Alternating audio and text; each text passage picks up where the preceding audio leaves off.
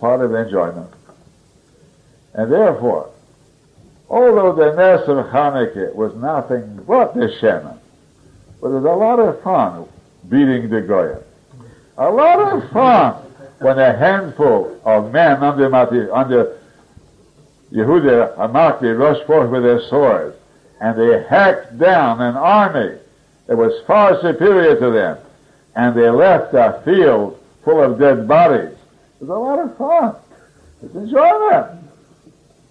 And therefore, we don't neglect that. We speak about that. But when we want to emphasize a Ness, we don't mix it. We don't mention the shemen. It's only a hint. Hidliku neiros bechatzres kodshecha. They kindled neiros too. But we don't want to speak about it at length because it would lose its character. If we defeated the enemy and we also had a Ness of Hanukkah, no, no. That's belittling it. So the Ness of Hanukkah is played out by itself. Every night it's a ceremony by itself and nothing but the Ness of the oil. In Shmonesre, we can afford to mention the other things too, but don't mix them because you're making a mistake what Hanukkah was about. So is this the first uh, glorified warfare? Excuse me,